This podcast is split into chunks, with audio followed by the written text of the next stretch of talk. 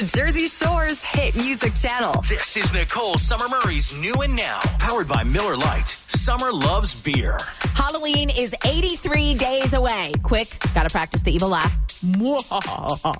Well, apparently people are worried about not getting their costumes on time this year.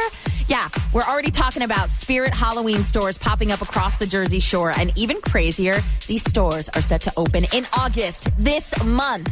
Um, stores are coming to Toms River, Howell, Manalapan, and West Long Branch. Um, I'm a little confused. Haven't even hit the first day of fall, but oh my God, open all the Halloween stores we can. Makes sense.